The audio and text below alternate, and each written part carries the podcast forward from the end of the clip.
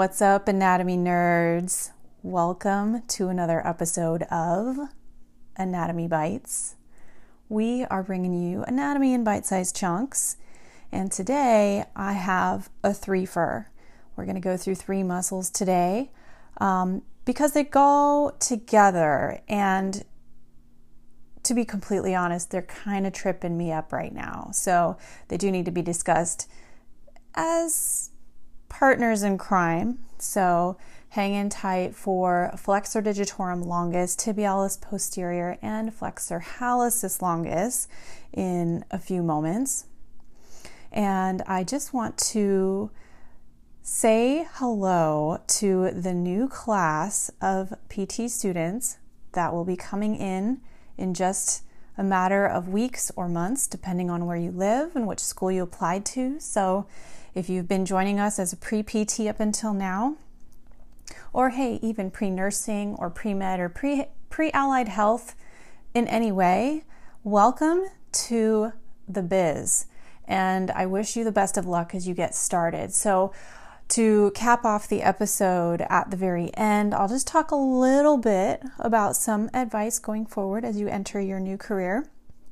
And I'll promise to make it relevant to something that I learned just last week. So, without further ado, please hang in tight for a quick message from our sponsor, and we'll be right back with those O's, I's, and A's for the three muscles of the back of the leg that plantar flex. Well, I don't want to ruin anything. Hang in tight. We're going for the back of the leg here, deep, deep, deep. So I almost like should have had a spoiler alert there. I almost just gave away, well, I did kind of give away one of the actions that's coming up. So, oh well, whoops. well, before we get to it, you might have heard me say the back of the leg. And I'm not wrong by saying that. When we talk about the leg in anatomy, we are actually talking about from the knee down, mostly the tibia. So, when we talk about leg in anatomy, we are not talking about the entire lower extremity. If we wanted to refer to the lower extremity, we would say lower extremity. Or if we want to divide it into parts, we have the leg below the knee and the thigh, of course, being the femur. So that's your tidbit. Now, I will tell you after the O's, I's, and A's why these muscles are tripping me up so much. But let's go ahead and just get right to it to jump right in. And as always, the text from which I'm about to read is The Anatomy of the Human Body by Henry Gray. It's like from 1920, so it's in the public domain, which here in the United States means the book is so old that it belongs to nobody, and therefore by me using it, I can't get sued for copyright. So that's why I use it. But the great thing about anatomy is is that anatomy doesn't change. So occasionally, you know, there will be new research, and if I know something that is more up to date than what this text says, I'll be sure to mention it. But for all intents and purposes, this is the text that we are going to use. And let me tell you, it's pretty darn poetic. I actually really like the way that these attachments are depicted. And you'll see why, because it kind of really helps you to visualize as we're going through this. If you have a skeleton model or a drawing of sorts, feel free to follow along and point out these attachments as we go. It might help to help you visualize the process and make it more active learning. But first, let's go for it with flexor hallucis longus. The flexor hallucis longus is situated on the fibular side of the leg. It arises from the inferior two thirds of the posterior surface of the body of the fibula, with the exception of two and a half centimeters at its lowest part. From the lower part of the interosseous membrane, from an intermuscular septum between it and the peronei laterally, referring to peroneus longus and brevis, also known as fibularis longus and brevis, and from the fascia covering the tibialis posterior medially. The fibers pass obliquely downward and backward and end in a tendon which occupies nearly the whole length of the posterior surface of the muscle. This tendon lies in a groove which crosses the posterior surface of the lower end of the tibia, the posterior surface of the talus, and the undersurface of the sustentaculum tali of the calcaneus. In the sole of the foot, it runs forward between the two heads of the flexor hallucis brevis and is inserted into the base of the last phalanx of the great toe. Discussing on the plantar side, of course. The grooves on the talus and calcaneus, which contain the tendon of the muscle, are converted by tendinous fibers into distinct canals lined by a mucous sheath. As the tendon passes forward in the sole of the foot, it is situated above and crosses from the lateral to medial side of the tendon of flexor digitorum longus, to which it is connected by a fiber slip. Moving on. Now going to the attachments of flexor digitorum longus. The flexor digitorum longus is situated on the tibial side of the leg. At its origin, it is thin and pointed, but it gradually increases in size as it descends. It arises from the posterior surface of the body of the tibia, from immediately below the popliteal line to within 7 or 8 centimeters of its lower extremity, medial to the tibial origin of the tibialis posterior. It also arises from the fascia covering the tibialis posterior. The fibers end in a tendon, which runs nearly the whole length of the posterior surface of the muscle. This tendon passes behind the medial malleolus in a groove common to it and the tibialis posterior, but separated from the latter by a fibrous septum, each tendon being contained in a special compartment lined by a separate mucous sheath. It passes obliquely forward and lateralward, superficial to the deltoid ligament of the ankle joint into the sole of the foot where it crosses below the tendon of flexor hallucis longus and receives from it a strong tendinous slip.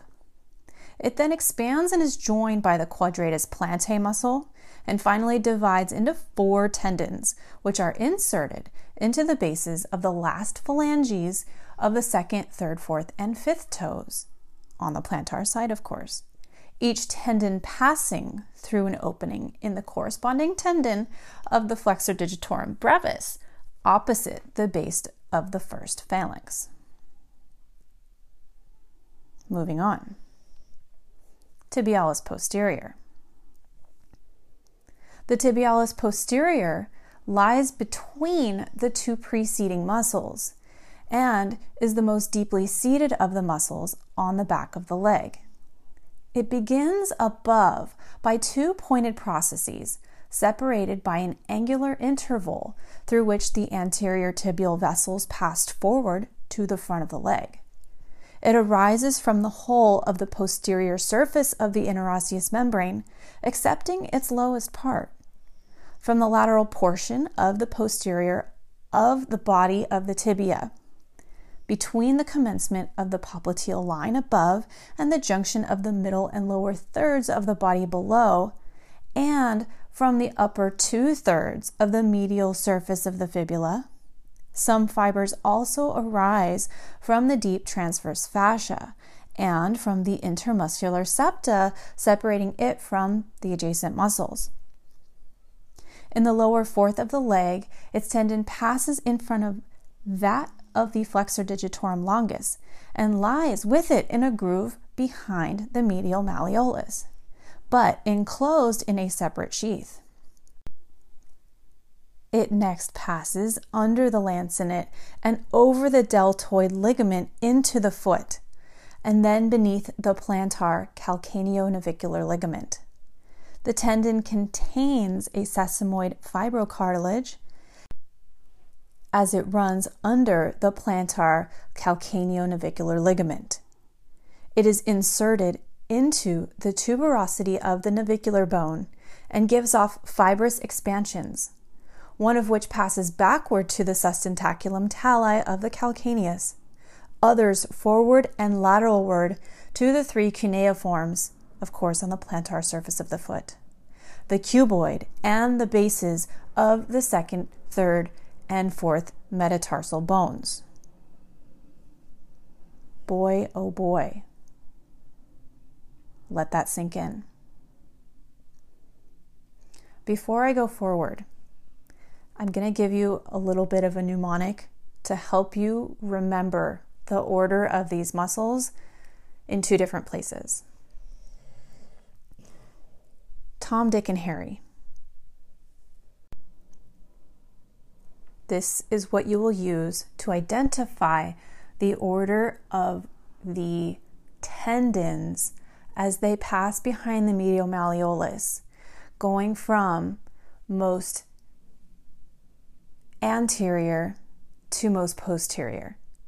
Tom, Dick, and Harry. Most anterior as it passes behind the medial malleolus, Tom, tibialis posterior, followed by Dick, flexor digitorum longus, followed by the most posterior tendon, Harry, flexor hallucis longus. However, this order is not preserved if you are to simply look at the posterior leg. At the posterior leg, the order is different. And the reason is is because as they go from their origins to their insertions, as they pass behind the medial malleolus, the tendons crisscross. And so they change order as they go behind the medial malleolus. Now, if you are to simply look at the posterior leg and forget about Tom, Dick, and Harry, your order is now going to be from most medial to most lateral Dick, Tom, Harry. I know it makes no sense but that's what you should remember Dick, Tom, Harry. Or maybe you have your own mnemonic that can use the same three letters. Dick, flexor digitorum longus, being the most medial. Then tibialis posterior, Tom, is now in the middle. And then finally, at the most lateral, flexor hallucis longus, Harry. I know, it's confusing. I'm right here with you. Now, as we go into innervations, I am going to move to a different text. The text that my program uses is Muscles Testing and Function with Posture and Pain by Kendall et al. And per Kendall, innervation of these muscles is as follows Tibialis posterior and flexor digitorum longus are both innervated by the tibial nerve segments L4 L5, S1. Tibialis posterior, flexor digitorum longus, tibial nerve, L4, L5, S1. Flexor hallucis longus is a little different. Its innervations are tibial nerve, segments L5, S1, and S2. Now let's move on to actions. Tibialis posterior. The tibialis posterior is a direct extensor of the foot at the ankle joint. By this, Gray simply means a plantar flexor. Acting in conjunction with the tibialis anterior it also turns the sole of the foot upward and medialward, i.e., it inverts the foot, antagonizing the peronei. We haven't discussed the peroneals, but they are everters. And so tibialis posterior as well as tibialis anterior counteract that by being inverters of the foot. In the sole of the foot, The tendon of the tibialis posterior lies directly below the plantar calcaneonavicular ligament and is therefore an important factor in also maintaining the arch of the foot. Very important muscle. If you have collapsed arches, oftentimes, depending on what your physical therapist will deem as a source, if it deems that tibialis posterior has weakness, they will often target tibialis posterior through exercise to support the arch of the foot. Moving on to flexor digitorum longus and flexor hallucis longus.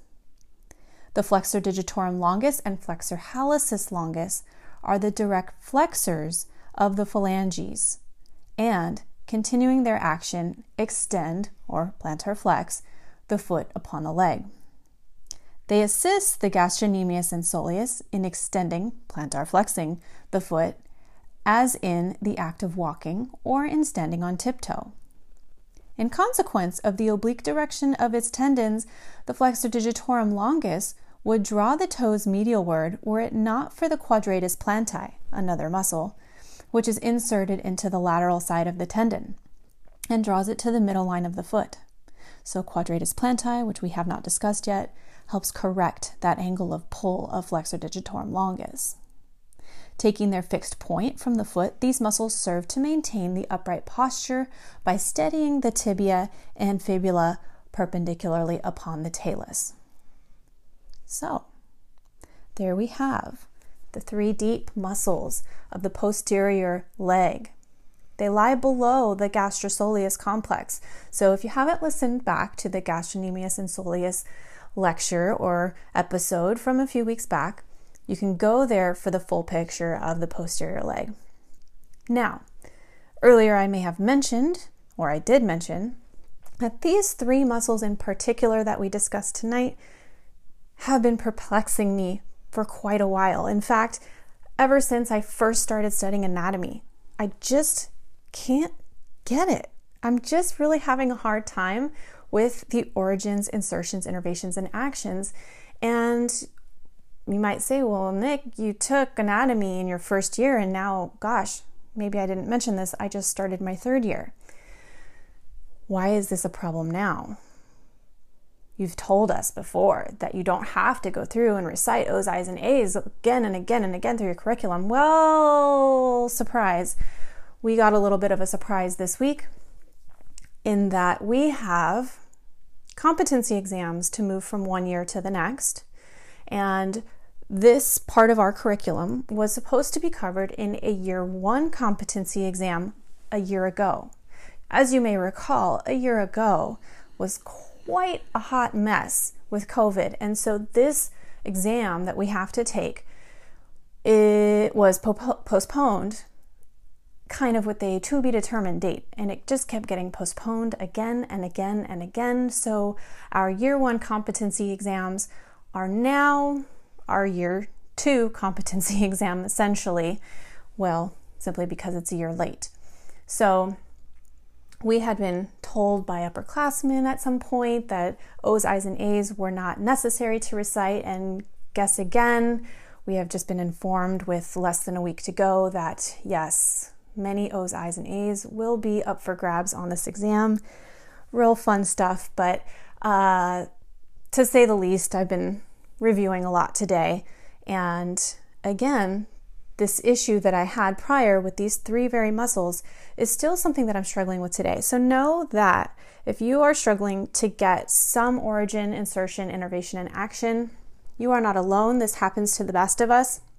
And the best way, as I've mentioned again and again, to really, really learn is to take in all senses, to draw it, to touch it on your skeleton model, to trace it out on a, a drawing, to hear it, to see it, and lots and lots and lots of repetition.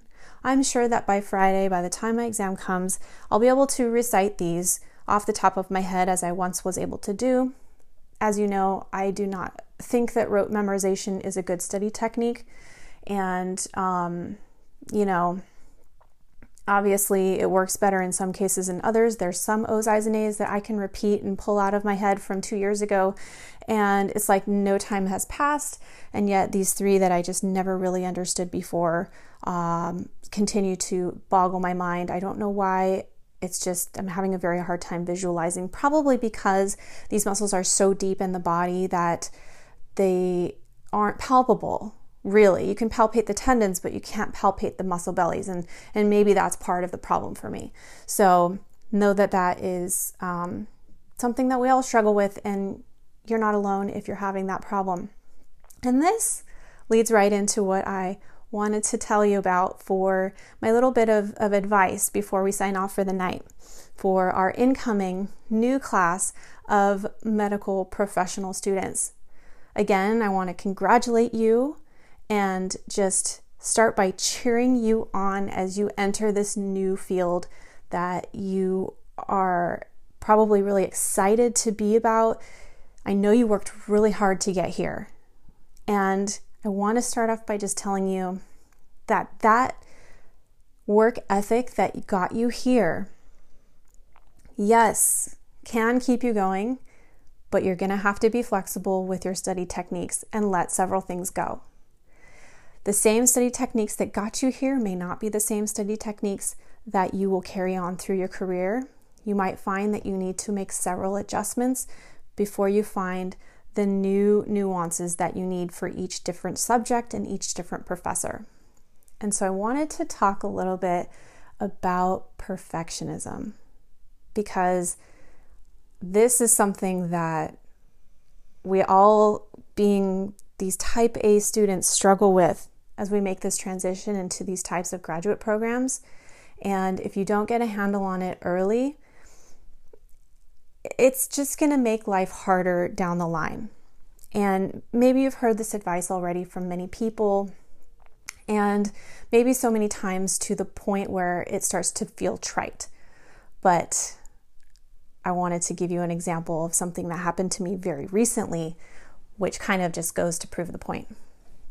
So, as many of you know, I like to share a lot of personal stories here just because why not? It's relatable. We're all going through this stuff together, so why not share? So, the point is is that I'm not telling you this advice from some kind of pedestal or high horse. It's coming from me as someone who you can relate to because this is still something that I struggle with every single day perfectionism. And so I'll just start by saying that this semester was probably the most challenging for me of my program so far, not because of the content of the coursework, but because I was stretched very thin due to some extracurricular responsibilities. And so my time management skills really started to expose themselves for the weaknesses that they have. I've never been great at time management, but I make up for it with really hard work. And with perfectionism that I deal with all the time, that technique became unsustainable for me. And I found myself, you know, starting to suffer from that. So uh, I'll start off by saying that I, on Friday, logged into our grades portal after a really, really hellish two weeks of final exams, presentations, lab practicals, you name it. And um, year two competencies, uh, our multiple choice portion, was also in the middle of all of that. So it was just the last two weeks were extremely hectic and very, very draining with lots and lots of late nights and not as much sleep as you should probably get, and a lot more caffeine than you should probably get. And so I logged in to my grade portal on Friday to see if any of our final exam grades had been um, put in for the semester. And, you know, usually our professors will do an item analysis following each exam to see if there is a need for a curve. This usually occurs because, you know, several students will miss a question, which means that the professor maybe didn't teach it in a way that sunk in or that the question was written in a confusing way. And so almost all exams that we have are curved in some way to reflect that and give us a bit of a fair cushion um, to help us actually reflect what we've learned. And so there was one exam that I knew that I just needed, I had a very borderline grade, and I needed like a 1% curve on the exam to get the next higher grade in the class. And in the United States, our grading system is A, B, C, D, E, um, no, E, A, B, C, D, and F, in which a D and an F are fail, and you would have to repeat the course, but an A, B, or C will, will suffice. And all programs have different rules about what kind of grade point average you need. Um, and then several schools will do like a plus and minus system as well to further differentiate the grade versus like A plus, A minus. And A plus would be like the highest of the high, and A minus is still in the A range, but on the lower spectrum. So our school does not use pluses and minuses. And so whether you get a 90% or 100%, you get an A. Whether you get an 80% or an 89%, you get a B. There's no plus or minus. And same goes with the C. Well, I ended up getting my first lowest grade in the program, which was a C. I had a 79% in the class after the final exam, and I was hoping that with any potential curve, it might bump me up to an 80. And, you know, my grade point average is really good, so I shouldn't feel some kind of failure from this because I still got high enough mark in the class to move forward. And I truly believe that this grade is not a reflection of my interest in that subject matter. It was just that the way that some of the assignments were graded um, didn't really uh, reflect, I thought, what I was learning in the course. But that's neither here nor there. Regardless, the point is, is that I was stretched too thin for the last four or five months, and my time management skills suffered, which ultimately led to less time to study and prepare and do all the things that I needed to do to keep my grades where I wanted them to be. I got great grades in the other subjects, by the way. It's just this one didn't quite work out the way I wanted it to, but still good enough to move forward. Now, what happened? Why why was I so stretched thin? And it was actually because I received a a challenge, if you will, an honor, an honorable challenge from one of my professors to take on extra responsibility in one of our courses. So we have a pro bono clinic for neurologic patients, and typically it's divided per one patient. There's either a team of two or a team of four for each patient. And because our class has an odd number, I was given my own patient, which was a really, really, really cool experience. And I just learned so much. And I had a great time, and my patient and I, we got along so great. And, you know, it was all in all just an incredible experience to be able to take a case from start to finish, doing all of the documentation on my own. Now, where that really got to my perfectionism was that we have several assignments for that class, which include an evaluation, a progress note, a discharge, and um, of course, all the SOAP notes, your treatment notes for documentation on the days that I treated, as well as the final presentation. I will say, as an aside, that on the alternate day when my patient would come in that I was not assigned, there was a rotation of volunteers. So I wasn't the only person treating him, but as far as the responsibility for the, the coursework, I was by myself. So, anyway, I come from a very writing heavy undergraduate program. I'm a career changer, so I didn't take science for my undergraduate degree. I took a very writing intensive major in political science and anthropology. And so I had a lot of training as a writer for a long time. And this is not the kind of writing that they want in a science profession. In fact, the more succinct, the more concise, and the more efficient, the better, which is something that I really struggle with.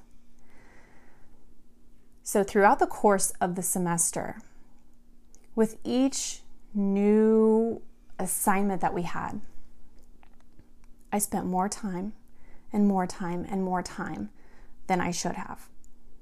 And I kept trying to get more efficient and more concise, and I did, but it was still a struggle and still a challenge. And with the accumulation of all of those assignments, I started to fall behind in my other classes.